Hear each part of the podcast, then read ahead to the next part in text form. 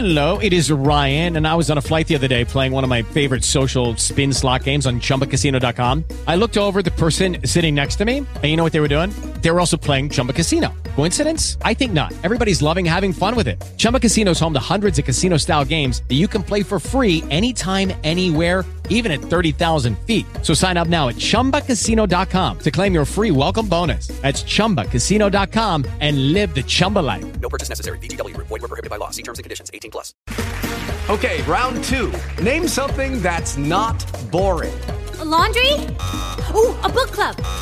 Computer solitaire, huh? Ah, sorry, we were looking for Chumba Casino. That's right. ChumbaCasino.com has over 100 casino style games. Join today and play for free for your chance to redeem some serious prizes. ChumbaCasino.com. No purchase necessary. Void were prohibited by law. 18 plus. Terms and conditions apply. See website for details. You are entering the Royals Podcast Network. A show that looks at Kansas City baseball's past, present, and future.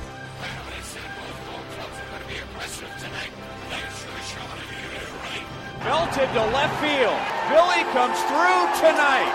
Splash. This is the Kansas City Baseball Vault.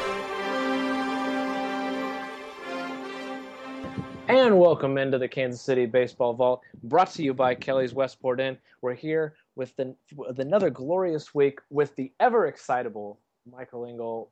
Mike, how is it going? How's it going? Well, the Royals are still in first place. Still in first place. Amazed uh, in a Has way. Is this the first back-to-back shows we've done with the Royals in first place for both shows?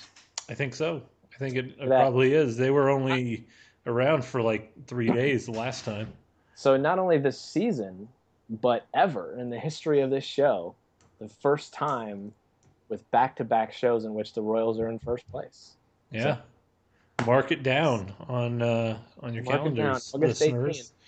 Yeah. August 18th is the day. Um, you know, it's actually funny because I have one of those little fold-out schedules that they give away. You know, you find at the, near the cash register, Uh-huh. or wherever.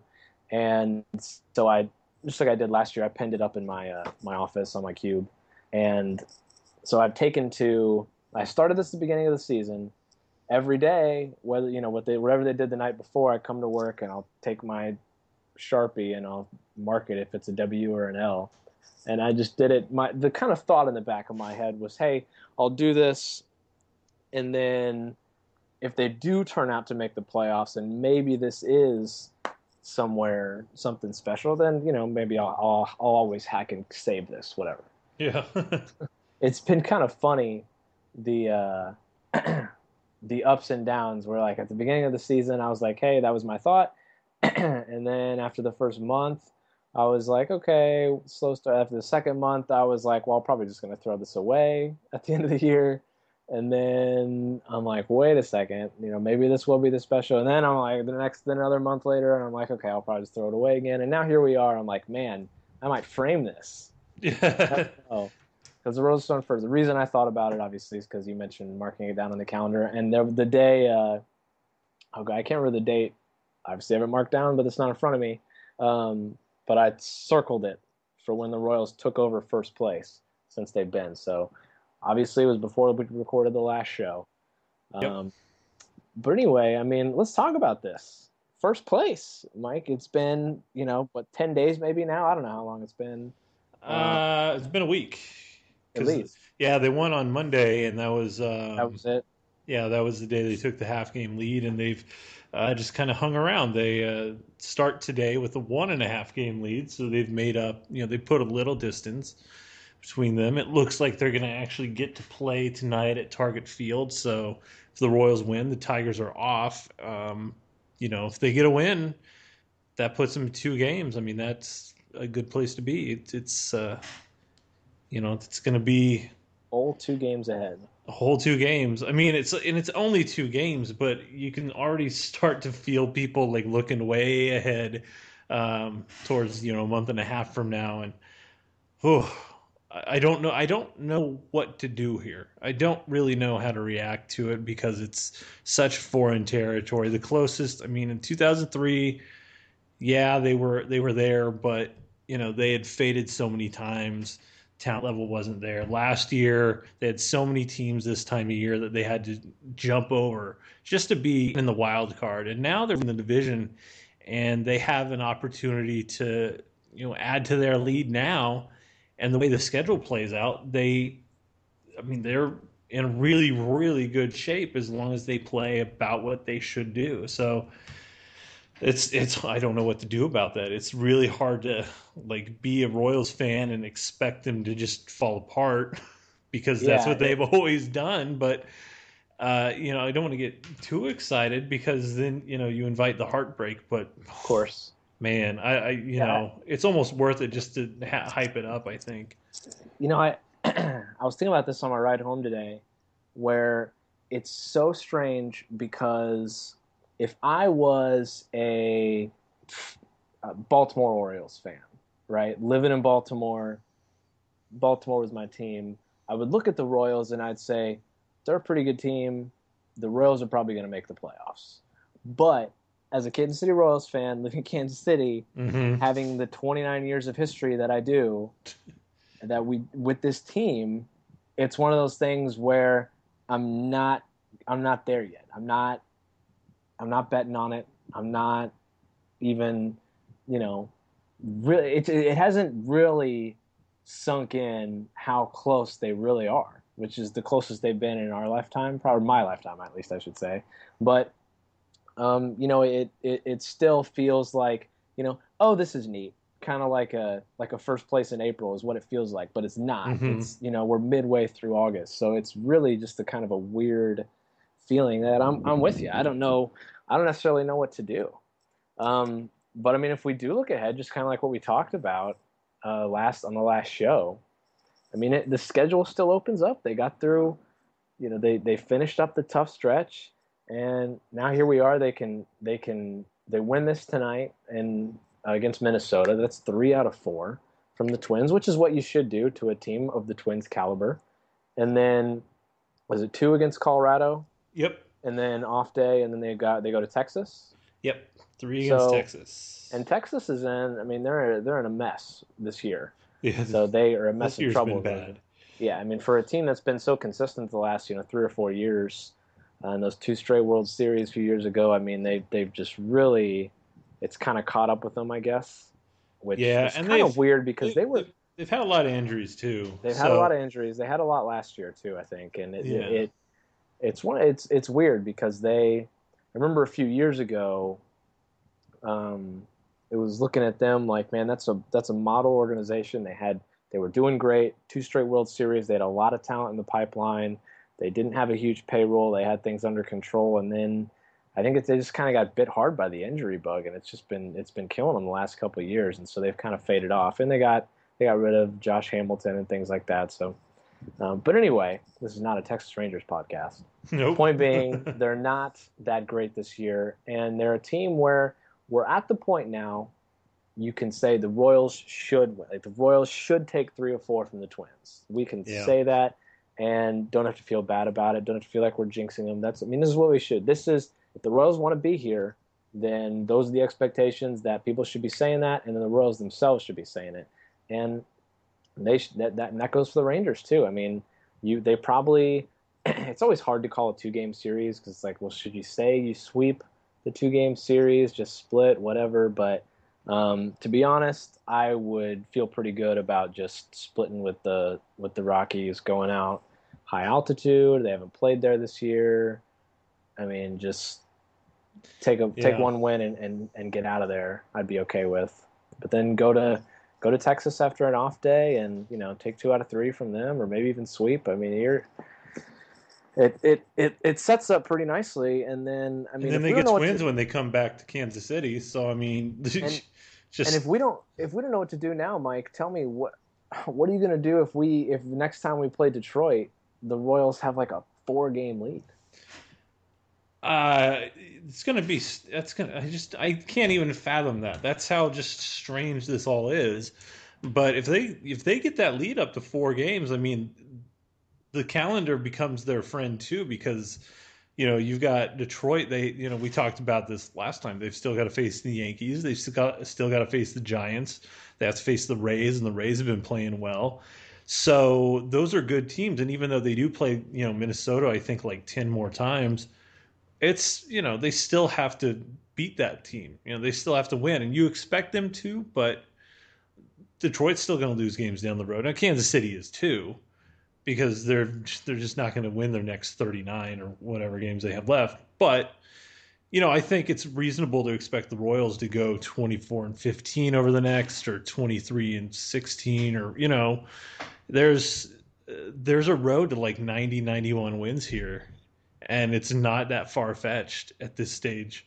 So that really works for them uh, really nicely. And so you've got a team like the Tigers, you know, they have to make up that ground now. So if they do get to that spot where they have a lead built up against the Tigers, that's pretty nice because you know you could even get swept, which the way the Royals have been playing, you wouldn't expect them to, and the way the Tigers have been playing, you wouldn't expect them to sweep the team.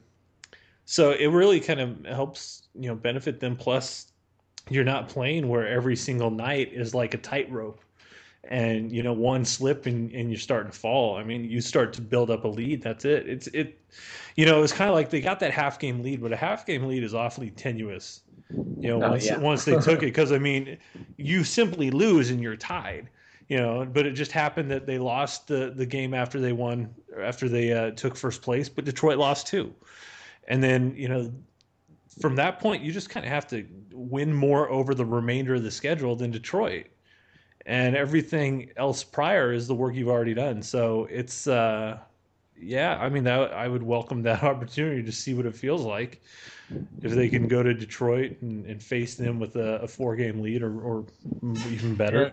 So And as you said earlier, you don't want to look too far ahead. But one thing I am looking at is um, at the at the Royal schedule, September 19th to the 21st, three game series against Detroit here in Kansas City. Last homestand of the year. They have let's see, one, two, three, four, 10 games, a 10 game homestand, and then they finish the season with seven on the road against Cleveland and Chicago. But they end that 10 game homestand with three against Detroit. I mean, has there obviously a lot, a lot of things can change in a month. Just ask the Rose of a month ago. But yeah. um, I mean, has there been a series as big as that series could potentially be in our lifetimes? Not not in a long time. I mean, back in '89, there were probably some series, and 2003, I'm sure there was something in about this time of year. But that late, you know, where you've got your game 154, five, and six, or whatever it is, yeah, intense. I mean, that that Yeah. could be a huge way. And I guess last year it was kind of close because they faced the Rangers in that last series at, uh, in their last homestand, and the Royals were still kind of within a little bit of a striking distance. Um, but gosh, yeah, I mean, if you can go and you have a shot against Detroit at home, and you can win two out of three of that, pretty nicely. So, uh, and I can't even imagine what the crowd would be like in that situation because That's what's getting me excited thinking that would that. that would be. I mean, we've talked about it a bunch of times on this show. You know, this is the big series of the year.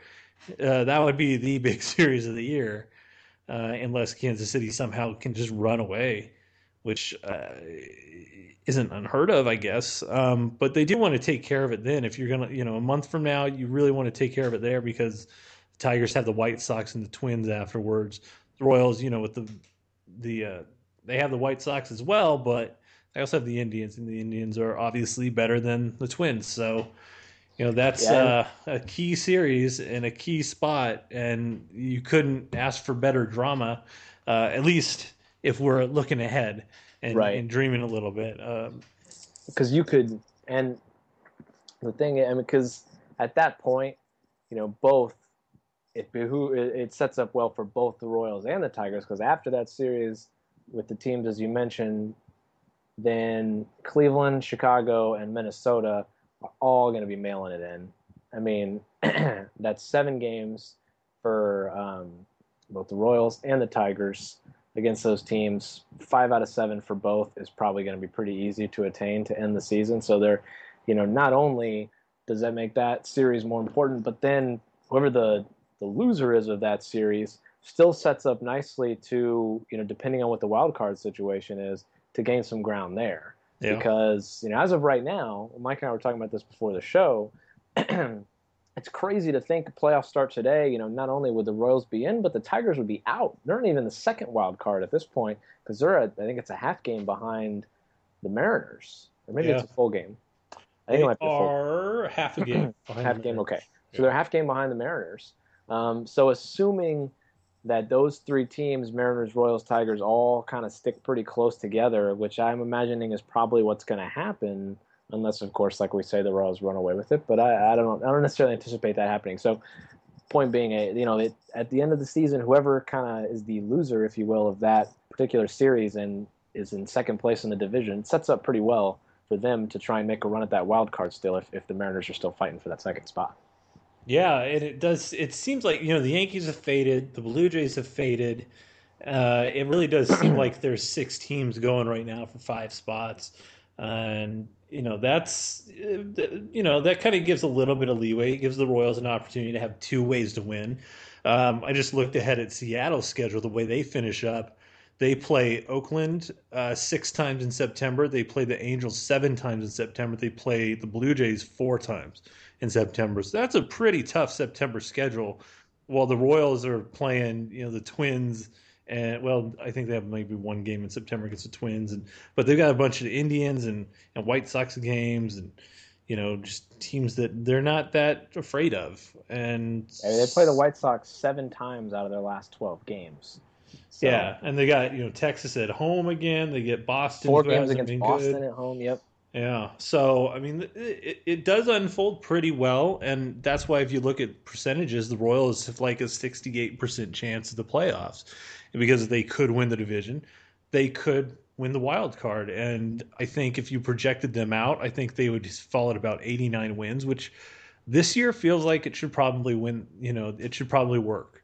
89 wins, which. i uh, think uh, detroit won the division with 88 wins a few years ago 2012 maybe Yeah, there was some year where where you know they were just down, and it you know that's a not a stellar win total, but when you're playing divisionally and wild cards, I mean it it'll work. I mean the the Royals wouldn't give it back if they only won 88, 89 games and that won the division for them. And yeah, that's 20, that's 2012 range. was yeah 2012 the, the tigers won at 88 and 74 they won the division and Yeah. went to the world series that year so Yeah, and the Royals could win. You know, they only need to win 21 games to get to that spot out of out of 39. If they can go 21 and 18, that's where they're at. And I think the schedule fits for them to do at least that. yeah Provided, you know, of course, there's no significant injuries. The you know pitching staff holds up. Um, I have mild concerns about Yordano Ventura and Danny Duffy because you know they haven't really been in a spot where they've thrown this much, um, or at least by the time they get to that that middle of September, you know, it could be something. Ventura's like 17 innings off of what he threw last year. Um, you've seen him kind of be a little outside of his regular command the last two starts. Duffy was his velocity looked down. He looked kind of aggravated in his last start.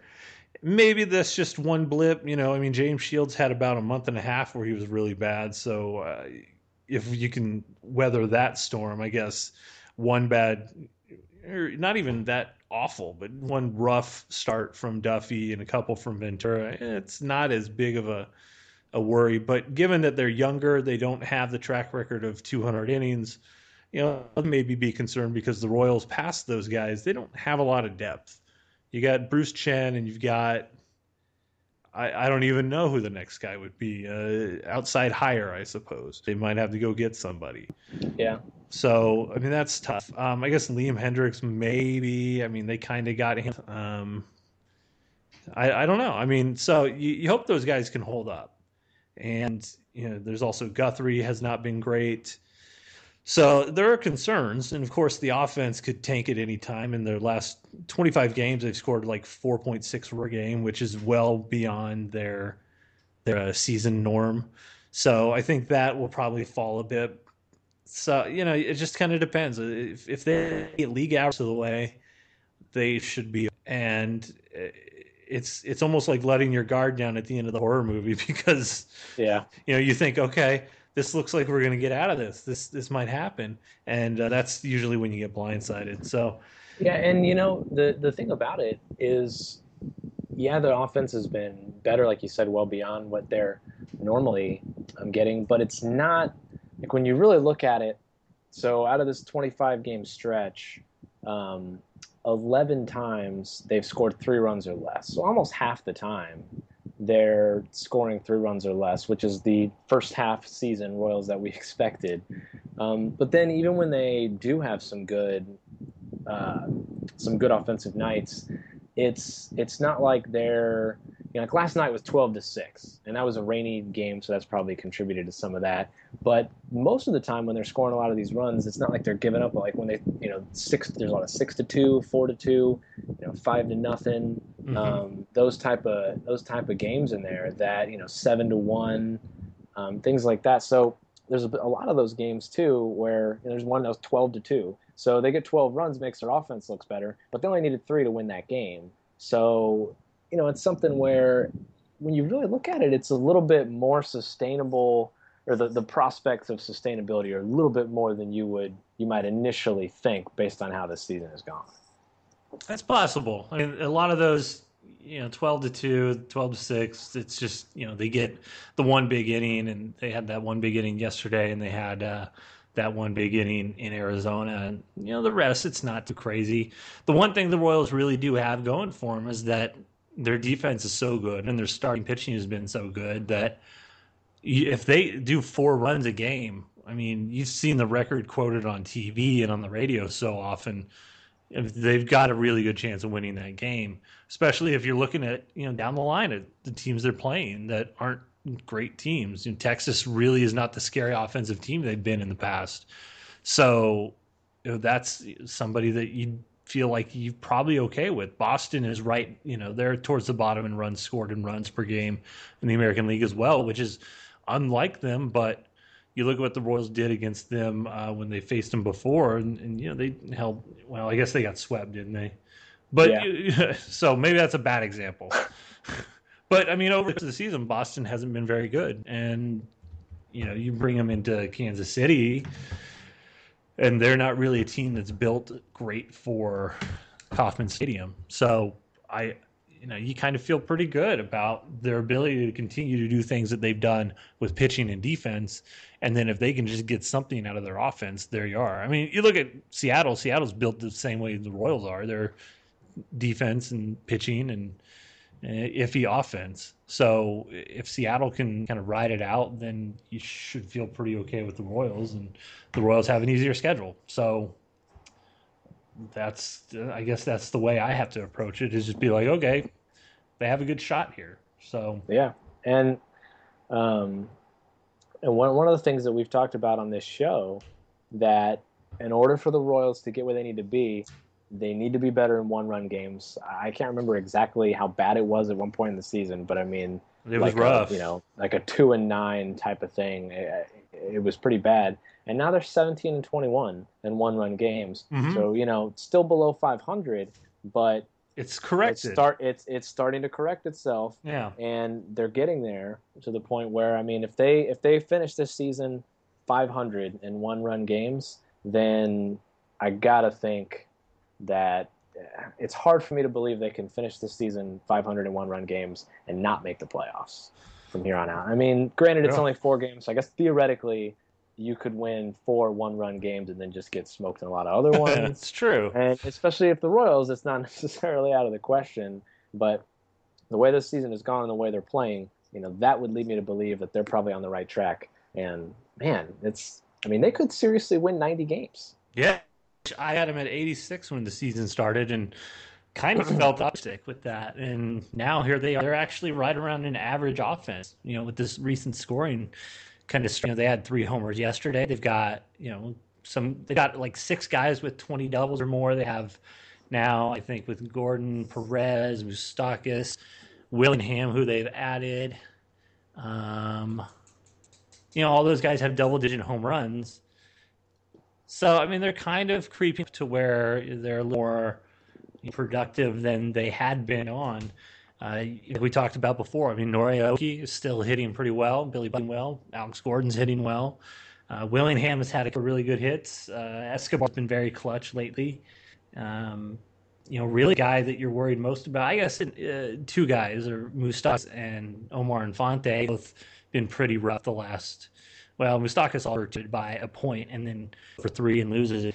And then you know Infante's been really rough for the last month or so, but he's got a track record that says that he should be at least average. So if he bounce back from that, then you're kind of looking at a team that has, even if those are guys are holes, they're not huge holes. They're not the the guys that uh, you know, like Chris Getz or Jeff Francoeur last year, where there was no hope.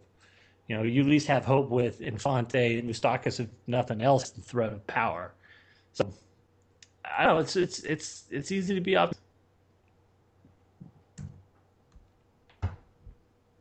Mike, you there, Mike? Sorry, you kind of broke up there for a second. I didn't know if.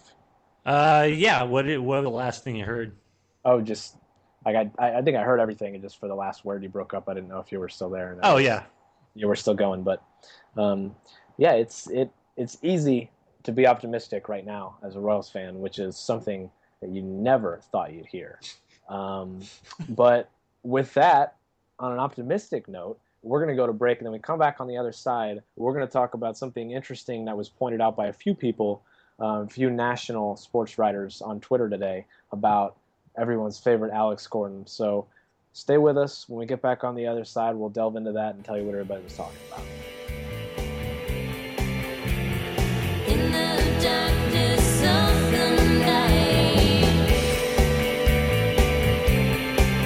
we were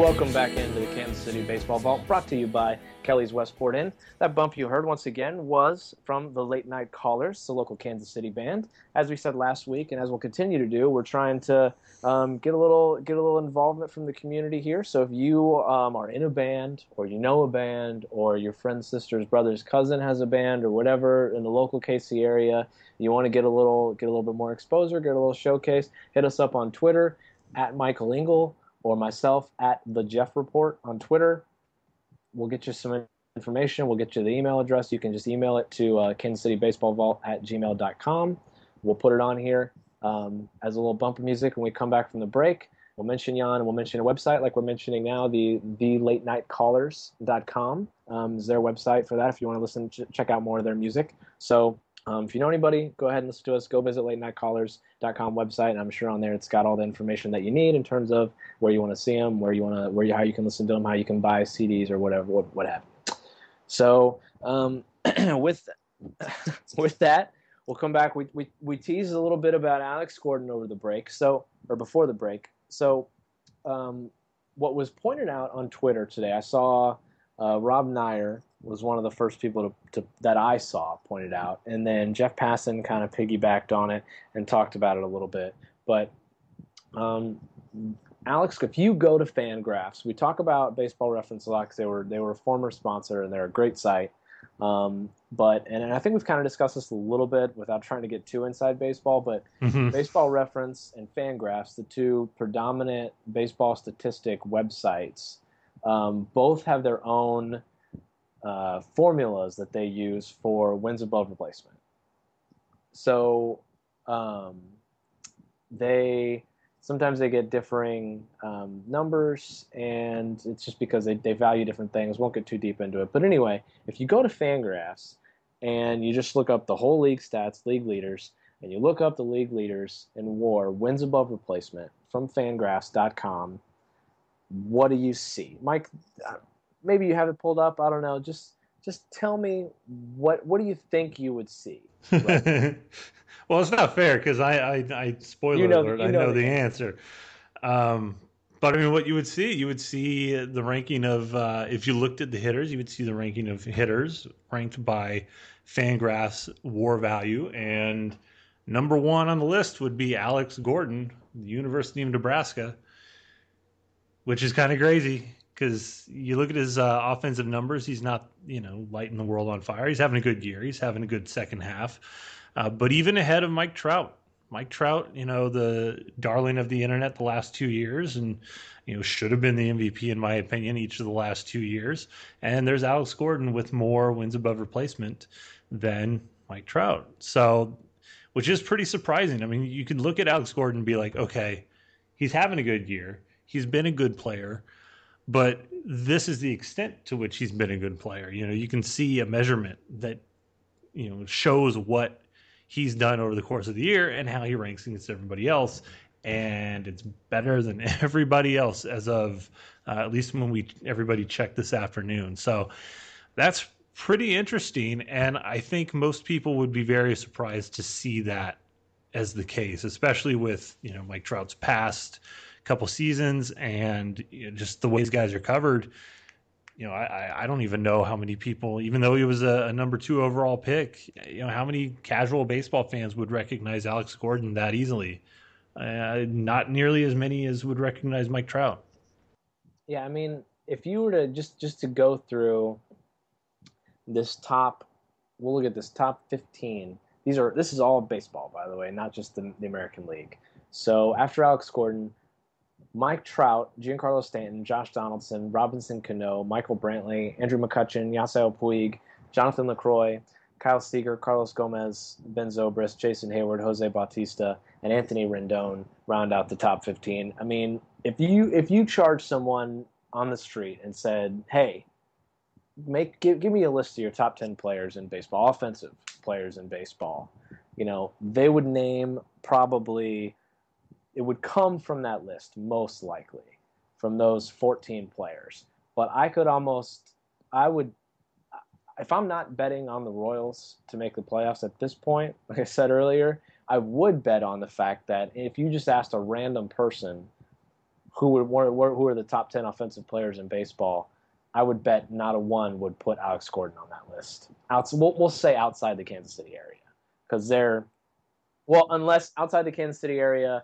and not including Kevin Scobee, Right. That's unfair. but um, and it, I mean, I I just like it's it's really it kind of puts into perspective how good Alex Gordon has been and how important he is to this team. Yeah, and you know the way that they calculate it, and the way uh, Fangraphs and Baseball Reference both use at least the same components. It's trying to quantify what they've done offensively as a hitter, what they've done uh, as a base runner, and what they've done defensively to round into one. You know, it's it accumulates into one number basically to show okay this is their contribution and gordon is so solid defensively that that does give him a lot of value that's how you can look at their slash lines and their you know trout sl- outslugs him by like 100 some points and gets on base 25 you know by like 25 more points and has a lot more homers and a lot more steals but you look at alex gordon and you know he's a good base runner outside of stolen bases uh, it's, it's probably one of the smartest players on the team in regard to running the bases, and he's fantastic defensively. He's uh, you know, easily the best left fielder in baseball. So you add that up, and it does end up adding up better than Mike Trout. Now, if I were drafting a team today and could pick one player out of the list you you rattled off, I mean, I it would be Mike Trout, but without question. But it does underscore, you know, you see so many people uh, look at home runs and everything else. And there are other ways to really add a lot of value. And this Royals team is a good example of that too. If you look at things like even on Baseball Reference, the uh, defensive value, uh, wins above replacement by defenders, for the top ten in the American League are Royals. So that really matters a lot when you're looking at it because you do have to calculate. Okay, well their defense has value too. And so when you look at a guy even further, you know, I don't think we've meant to go down this rabbit hole, but hey, I'm going. Um, go there, just go. You look at like Billy Butler, who in the years past has been a full time DH. You look at his wins above replacement, he's two, two and a half, even when he has really good years at the plate, because he's not out there adding value from defensive plays. And he doesn't get that side counted to him. And so it ends up being this thing where it looks like, oh, okay, well, he's just average, but he simply doesn't accumulate it. To an extent, you know, uh, war is kind of weird because you can just kind of count it up uh, in some cases.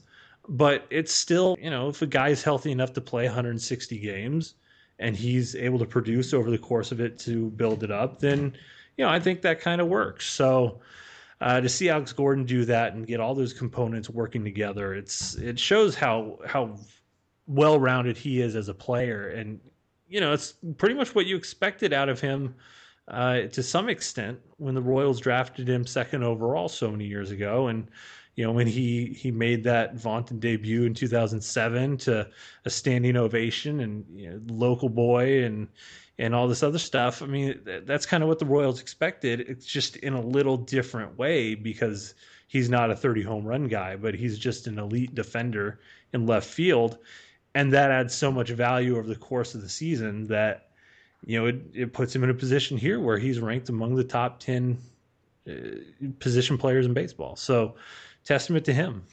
Yeah and to kind of illustrate some of this difference that we were talking about um, i pulled up baseball reference.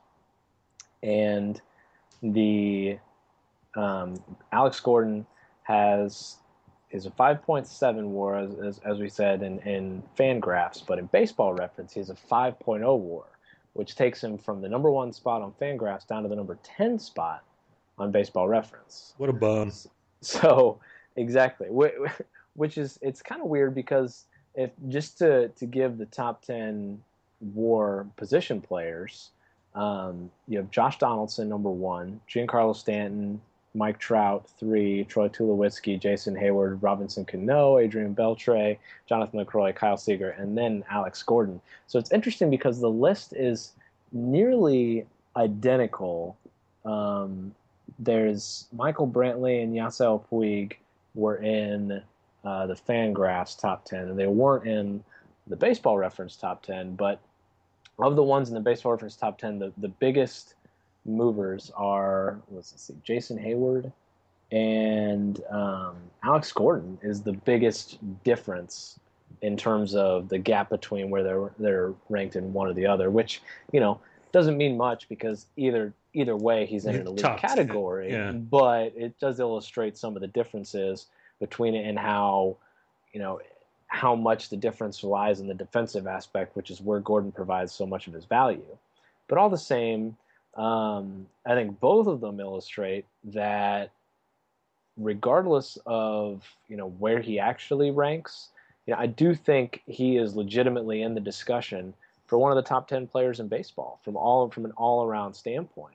And it's really kind of weird to think about it that way because I, I try and I like find myself catching myself when I say that because we we it's saw. That, wait, the, wait, really? Eh, you have to like verify it with yourself. You're like, am, yeah. I, am I saying that just because I'm a Royals fan and we get to see him every day do these things, or you know, is it for real? And you look at the numbers, and the numbers, that's what they're there for in a lot of ways, is to kind of stand there as objective, you know, numerical reasoning to say, okay, this is where it is, and this stands against whatever bias you might have. Because I mean, I, you know, obviously, I'm a Royals fan. I'm going to lean towards a Royals player most of the time, if you know all things being equal. Otherwise, so you know that at least it's like, okay, is he really? Look at the numbers.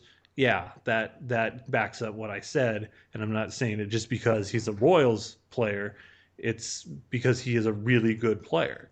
So I think that you know, I think both both things can be true, but I, I do understand why you would kind of catch yourself.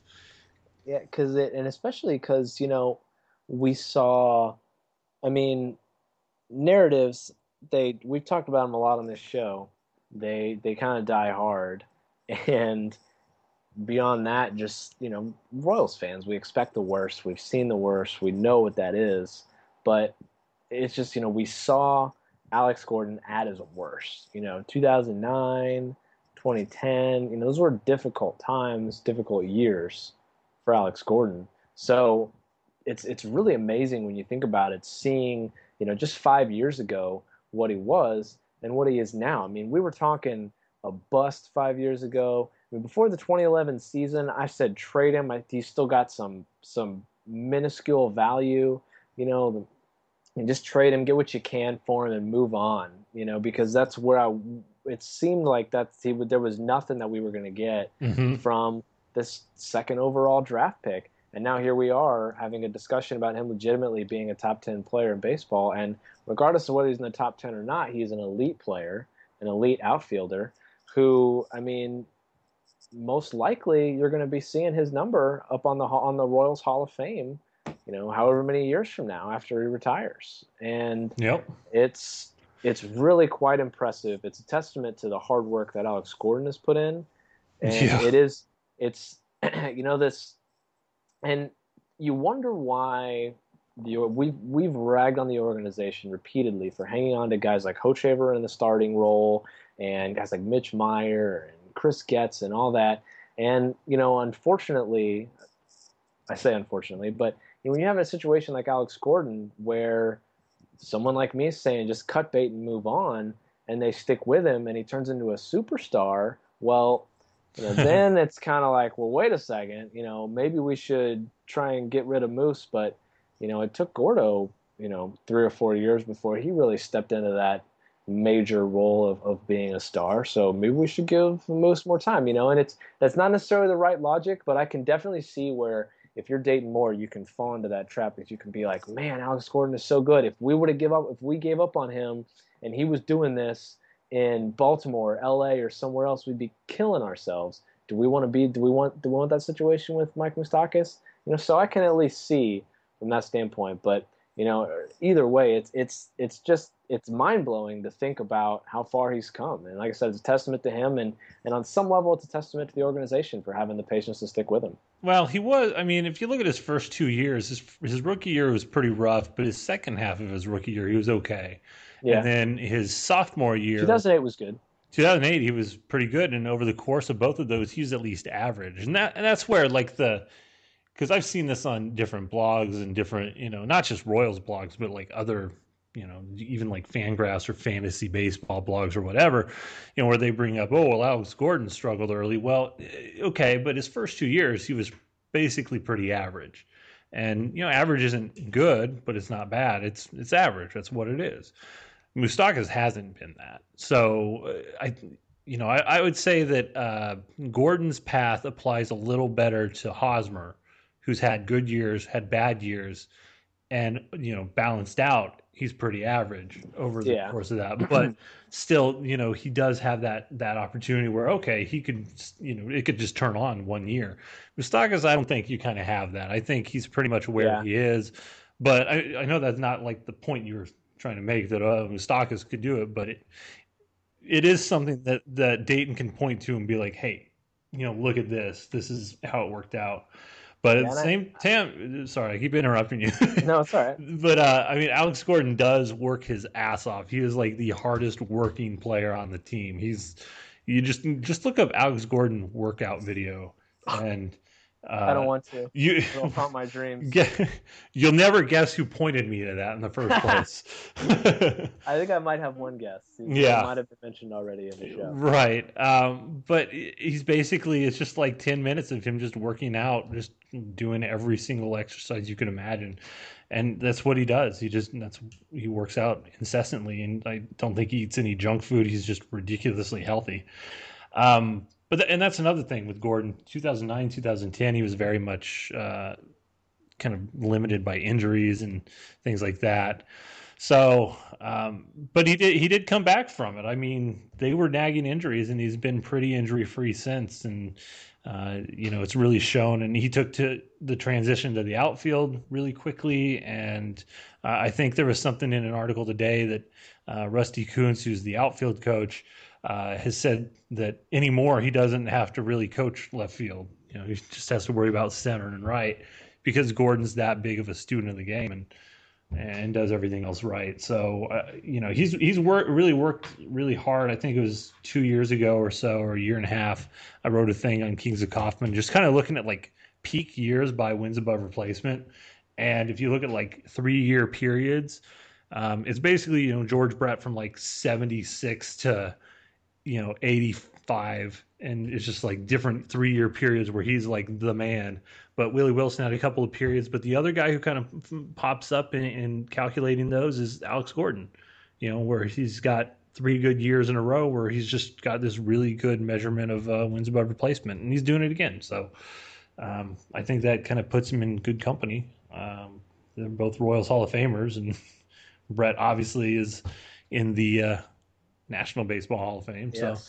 So not that Gordon's gonna, yeah, not that Gordon's gonna end up there. I don't think he's gonna end up being that good um, yeah. when it all comes down. But uh, I think Royals Hall of Famer for sure. That came up on Twitter today, and there was some hesitation by some people. But I mean, Gordon's top ten in so many categories already, and he's still got two seasons left on his contract, plus the rest of this one, and he's already ninth in, in wins above replacement uh, in the entire franchise. You know, that's pitchers and position players. So I think he's going to be one of those guys really special when it's all said and done. Um, and he's already pretty special. So yeah, and and I mean he could be and be one of the guys that ends his career at least you know as a Royal with. Eh, he probably can't get to.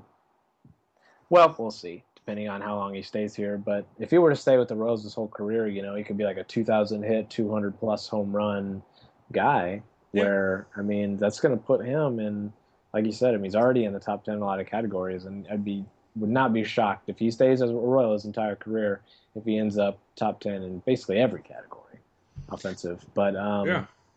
one of the things that just to the Moustakas point, um, and one of the things that I think is kind of the catch there is Moustakas has definitely been worse than Gordon was early on.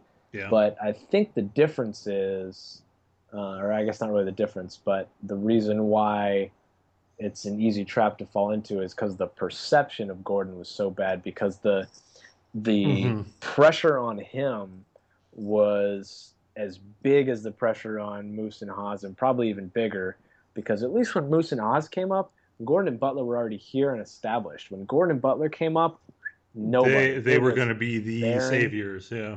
They were the saviors, and it was a barren landscape, wasteland of washed up nothingness of talent.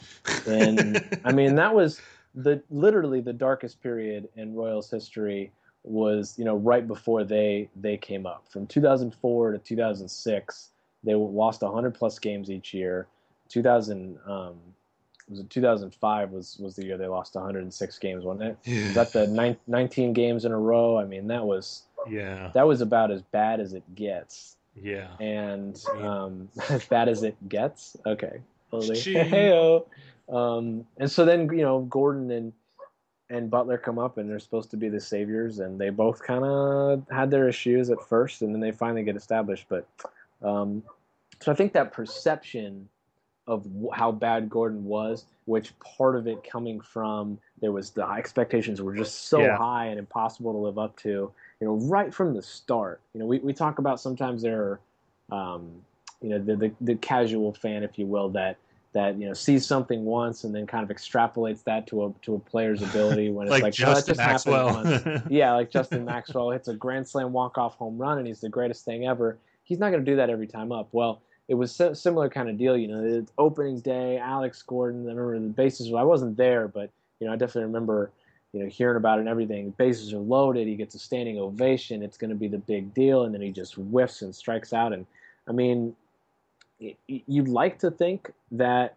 a um, that type of a moment doesn't have that much of an impact on a 22 year old player in the professional, you know, someone with, with, with as good a pedigree as Gordon had. But I wouldn't be surprised if it did a little bit. It took him a little to recover, and then as you said, you know, his second half of his rookie year was pretty good. But um, I think that just you, you take that first event and people's first, very, very legitimately first impression of him, and then plus some struggles and having to switch positions and all that. Just the the the what people think were bad. Oh yeah. what people think were his first years were, were really bad weren't as bad as people think. But Well, um, and that that that allows that allows people, and unfortunately, I think might allow the front office to say, well, as bad as Moustakas has been, Gordon was bad too, and they don't really look at it and say, well, Gordon wasn't as bad as we think. So, unfortunately, that's why I call it a trap because it's easy to fall into that where you can just kind of kind of point to it and say, well, it was it was that long ago. You know, it it didn't really. It looked bad. People think it was bad, so they'll agree with us when we so they say it was bad. Yeah, and there are a couple other examples of that, and it's not you know necessarily like over the course of a career, but I mean you look at Kelvin Herrera last year in April, where he had that really rough stretch where he gave up a bunch of homers. Well, y- y- anytime he runs into any kind of trouble, which has been very rare uh, in the last like three months, people on Twitter and Facebook start freaking out like he does this all the time, and he doesn't. But it's so colored by that initial impression, it just sticks.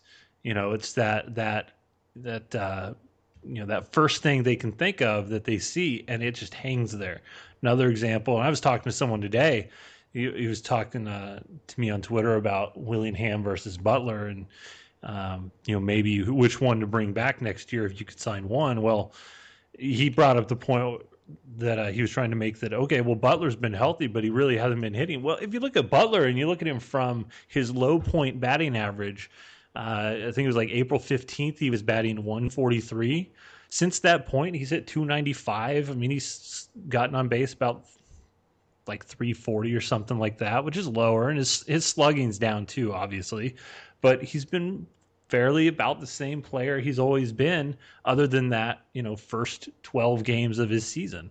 And it's so just burned in because he was so rough that first two weeks, that first month, that that's what people think all year is that oh Billy Butler's been been bad when really he's been hitting. You know, he was hitting in June, he hit in July, he's been hitting in August. It's um, but they're so stuck on what they see He- initially. He was even hitting in May. I mean, I just pulled it up as you were talking about it. The splits he hit 224 in March and April for 26 games, which is bad. But then you look, he hit 282 in May, 313 in June, 256 in July. Kind of another bit of a slump. He's hitting 349 in August. The, the the second half of this year, he's hitting 305. So I mean, it's and the the narrative's kind of we've we like I said we talk about it a lot on this show. They they just and I've had this theory where um, in baseball we talk about the first 40 games is that legit we had a big we big big show earlier in the season where we talked about sample size and 40 games being that cutoff and all that but first 40 games for baseball and then if you look at football it's the first four games. And whatever a player does in those games establishes the narrative for the rest of the season. If you're if, if most all-stars and even pro bowlers in football eh, which is even different because it's at the end of the season but um, you know it, really if you look at it you know, some of them are going to be good obviously and going to be good the whole year but some of them get there and you say well how did that person get there? And it's like well because most people who don't pay as much attention and just kind of the casual fan, which is nothing wrong with that, but those people they say, "Oh man, you know, so and so had a really good start to the season," and so you just don't really investigate that much, and just okay, we're gonna vote him into the All Star game or whatever, and it it goes both ways. So Billy Butler has a bad first forty games, and what he's done in the hundred games since doesn't seem to matter. Yeah, you, you can run into the. Uh, I mean, you can't escape those stats once you put them up. You know that bad April, you can't get around it. But you know, once it's done, it's done. You know, so it doesn't say, okay, well, he hit 224 in April. Well, that doesn't mean he's a 224 hitter. That means he hit 224 in April. But even though, even if he hits 350 the rest of the way, you know, he's not going to hit it that next point. It's kind of like when you talk about regression, and it's like, you know, let's say, uh, let's say that Jeremy Guthrie for his first 10 starts uh, stranded 80% of base runners. Um, league average is about 70%. Well, it would be wrong to say that, well, because the average is 70%, he's going to perform poorly to uh, end up uh, correcting to make it at the end of the year average out to 70%. Yeah, that he'd be 60% the rest of the way. Right. It's it's just that from that point, he's more likely to be a 70% strand rate than the rest. He still gets to bank the performance that he had earlier in the year, and his numbers might look better because of it. But there was still, you know, some of that luck noise at the the early start, and and that's kind of the way it works here with with Butler and with you know Gordon's early stats and things like that. Um, there's a um, I don't. I'm not going to. I'll be paraphrasing this kind of line, but there's a guy, Ron Shandler. He does a lot of fantasy and roto baseball kind of stuff, and he's one of the guys I read early on when I was kind of figuring out stats and advanced stats and things like that. And one of the principles was that um, a player who starts out hot and has a bad second half, uh, most people aren't going to notice the second half. A player who starts with a really bad first half isn't going to play the second half. And so you can get by with the same. You could have a guy hit 200 over the course of three months, but if it's in the second half after he'd hit 300, no one's going to notice. You know, but if you start at 200, you're going to notice. And uh, I think that that comes into play in all of these kind of cases where whatever happens up front, you can't escape it. Um, it's always going to be a part of what your numbers are for that season.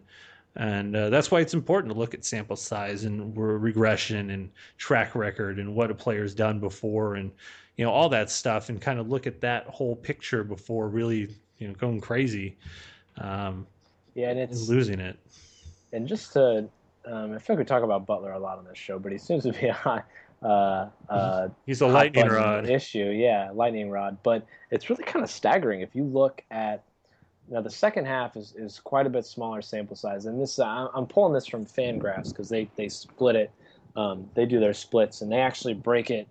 They don't go 81 games first half of the season. They split it by the All Star break. So the second half of the season is only like 30 games according to this the way they they break it out, but um, which fits into that small sample size category. But it's it's quite amazing though the difference already that you can see with Butler. Just some of the stats like his ISO percentage, which I think we've talked about it before on the show, but if not, ISO is basically just um, your slugging percentage um, minus your um, batting average, right? No, what is it?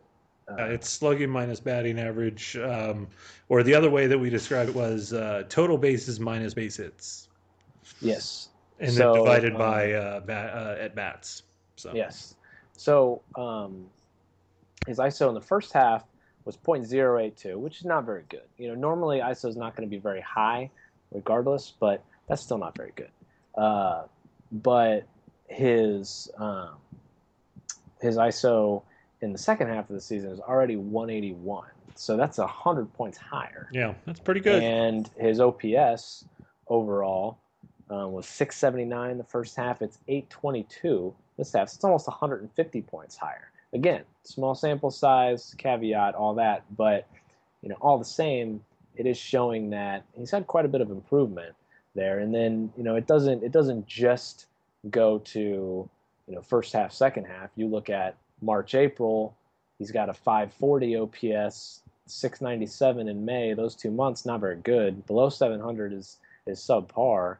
But then, you know, three months since, he had 811, 689, 893 now in August. So definitely picked it up. Um, so hey, we we this is kind of a tangent, but that's what we do on this show. It's totally a tangent. So I was just thinking a second ago. I was like, how do we start talking in here? I don't even know. Oh yeah, Alex, Alex Gordon. Yeah, all right. I know we started Alex Gordon, but how we got to Billy, it always seems to come. Billy Butler's like the new Kit Pellow. Just, somehow it always ends on Billy Butler. It always um, does. Um, but I, he's He's always going to be uh, He's an- underappreciated, an- I think, by a lot of casual fans.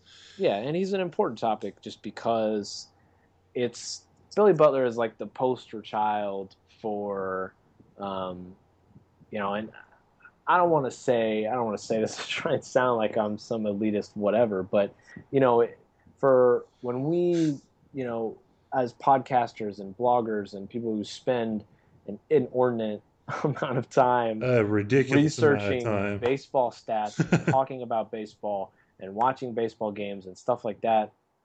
Um, you know, versus the casual fan, who again, there's nothing wrong with the casual fan, but you know, a lot of times they don't spend as much time as we do, and so when it, Billy Butler is the poster child of when we try and get our point across of saying, you know, talking about these narratives and things that are different, that are different from the reality, which is narrative Billy Butler sucks, he's fat, lazy, and he can't run and he stinks, versus, well, he may not be in the best shape and the fastest guy, but he provides some value to this team. So it, it's, I feel like that's a lot, a lot of reason why, because there's, there's very few examples of people that are, that are better suited to explain that. Yeah, I, it's pretty much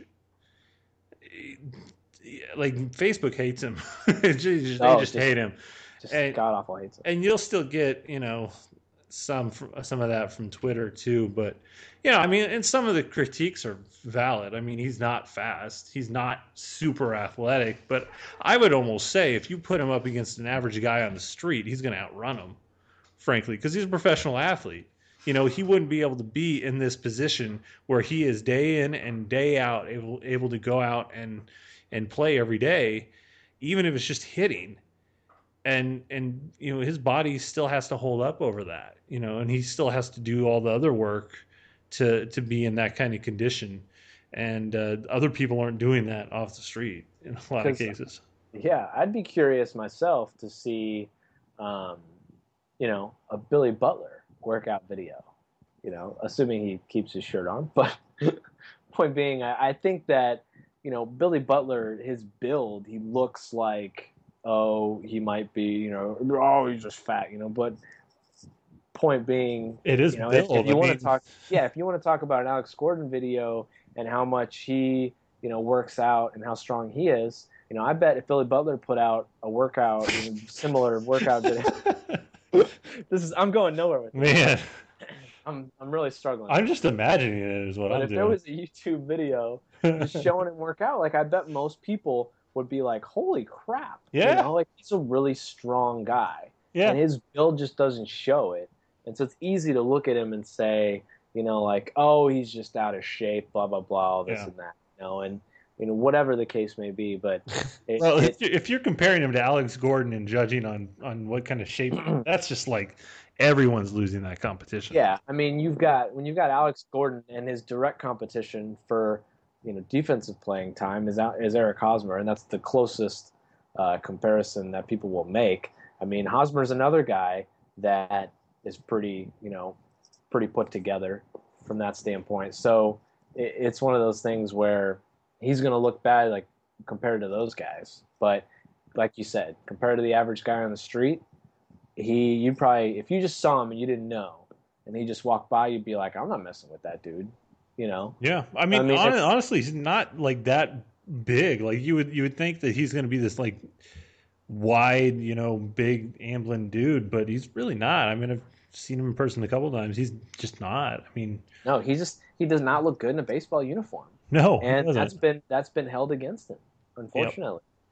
And uh, and another thing, and we can we can maybe wrap up with this topic, but while we're on Billy Butler, one of the things that has been kind of interesting that has started to, to catch a little steam is his defense at first base. Yeah. You know, at, at, at first, and I think we, we kind of touched on this in a previous show, but, you know, at first there was the big, he missed the pop up that let the A's have the big five, six run inning, whatever it was, eight run inning, I think. eight run inning. Yeah, So, um, and so that was a, a huge mistake, and he has to, you know, he has to own that. But at the same time, since then, and even you know before then, like he's been pretty, pretty darn good at first base. You know, Yeah. there's there's nothing spectacular that jumps out at you, but you know, we talked about defensive value um, previous earlier in the show, you can't have a negative defensive value if that if you're that bad. And I haven't looked at the numbers. I should probably pull it up while I'm here. But um, I don't necessarily know that I see him as someone who's really going to provide a negative value so much as um, just be average. You know, just kind of a, Yeah. a zero, more or less. And I don't know, maybe even at this point, maybe even a little bit more, just because he's he's actually been quite a surprise for me. I mean, has he has he has he tickled your fancy at the, first base position? well, I, I, I think he's done fine, and I think when we've seen him in the past, he's been able to do just fine as well. I think it just, you know, you assume that he can't play it because, well, you know, when they he came up through the minors as a third baseman, and you know he wasn't going to play third. They knew he wasn't going to play third, and then they put him in left field for a while, and he was he's not going to play left field. Um, so that pretty much left first base. But the thing about first base is that is the lowest defensive spot on the totem pole. I mean, it just is. It's important. I mean, they're all important positions, but prioritizing, uh, you know, by what skill sets you need, every other position is much more in demand of you know good defensive abilities. Um, but for what he needs to do at first base, he does it. He's got good hands. Uh, he can make the pick.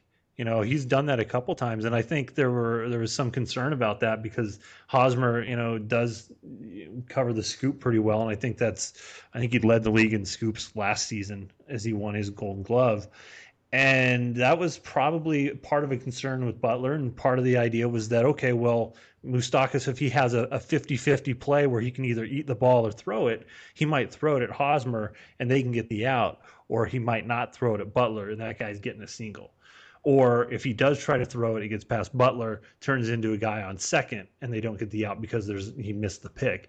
That hasn't really happened. I haven't seen a single play like that uh, since you know Butler's been at first base. I, he had the drop pop up. I, I- there's probably another spot where he might not have gotten a ball that Hosmer would have, but for the most part, he's held it down. And I think when you look at other first basemen, guys like uh, you know Nate Freiman of the A's, who's like six foot nine, you know, just a big lumbering ox of a guy, and David Ortiz will play there every now and then, and Adam Dunn has played at first, and Paul Konerko, who's about 70 years old, has played over there, and Todd Helton would play there in his late 30s, and he's been, you know, injured 40 different times. I'm exaggerating, obviously, but, you know, th- these are guys who can play first base. I- Helton's probably a bad example because he was pretty good, but he was injured a lot of the time, and that's going to limit you. So, well, eh, sorry, go ahead. No, you go ahead. Oh, just to put things into perspective, we've talked about how good Alex Gordon is on as, from a defensive standpoint.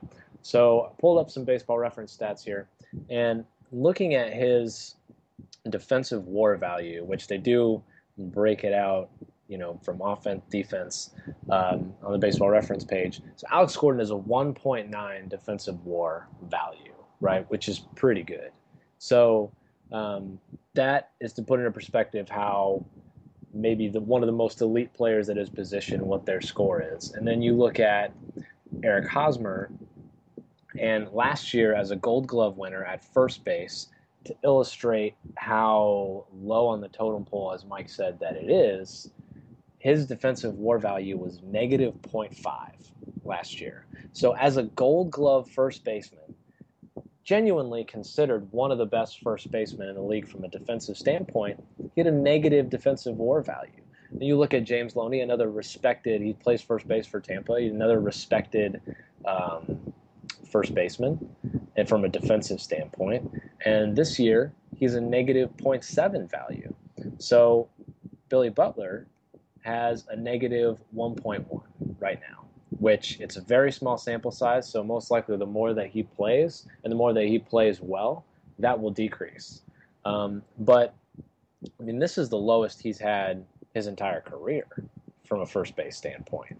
So, you know, he's the again the narrative was kind of just that he has no defensive value, and it's not not is not necessarily my kind of went over his history of being shifted around and I think they just kind of gave up on him. But he Yeah. didn't get he didn't give up and he has worked hard to try and be a defensive player that can add some value and I think he's proving that he can be an adequate first baseman.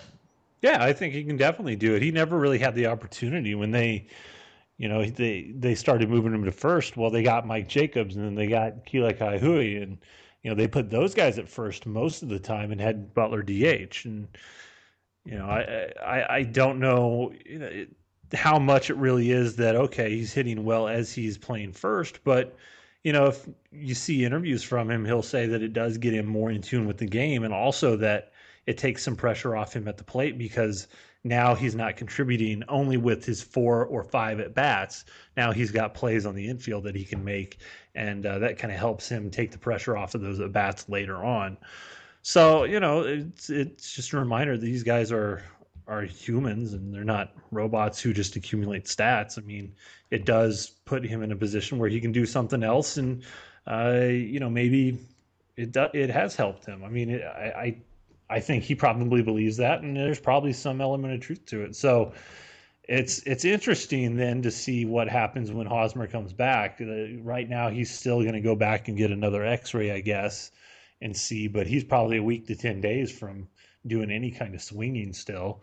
And you know, by that point, you're at the end of the month, and then he's still got to get back on track and you know, who knows? He wasn't exactly tearing the cover off the ball when he got hurt either. So it's yeah, it's not like they need to rush him back. You know, they've I think they've won 20 out of 26 games since he got hurt. So, um, you know, I think it shows that he's. I mean, I I think long term, yeah, he's still a big part, but they haven't been affected by the injury nearly as much as I expected them to, and so I think Butler's play really gives them some flexibility to try to you know, let him get a full recovery instead of rushing him back and saying, "Hey, you're 85%, you're good to go." You know, Butler gives him a little cushion, and Josh Willingham as well, who's um, already got like four extra base hits out of his five as a Royal. So, um, you know, that kind of covers that spot, that first base DH spot between those two, and Hosmer can take his time getting better. Yeah, uh, so I mean, Billy Billy Butler is, is as much maligned as he was early in the season. Has kind of given them a little bit of a lifeline here by playing adequate first base, picking up his offensive statistics, and as you just said, giving him a little cushion for when Hosmer comes back, so that they don't have to rush him and they can make sure he's 100. Um, percent And with that, I think I think we'll we'll end the show today, and we'll leave you. the The Royals are, uh, I think, as we've we've started this show on August 18th. We're recording. Um, they just they've started. I don't. I didn't. I haven't gotten any notification about a rain delay. Have they started yet? Uh, yeah, they're yes, in they the, have. They're in the fourth inning. Now, They're in so, the fourth. Uh, there um, was some rain falling, but they haven't shown the tarp on the TV, so they may not be worried about it. I don't know. Yeah, and they're all tied up. But if they if they end up winning tonight, which you'll know by the time you listen to this if they do or not, then that will give them a full two game lead over the Detroit Tigers, as we mentioned earlier in the show. So, man, this is this is something else. What's happening with this team? Uh, but yeah, with that, we'll leave you. So. Um, hopefully, when we come back, this will be there's more positivity and more more playoff talk when we come back next week. But uh, for Michael Engel and myself, Jeff Herr, thanks for listening. This has been the Kansas City Baseball Vault brought to you by Kelly's Westport Inn. And as always, go Royals. You have been listening to a Royals Podcast Network presentation.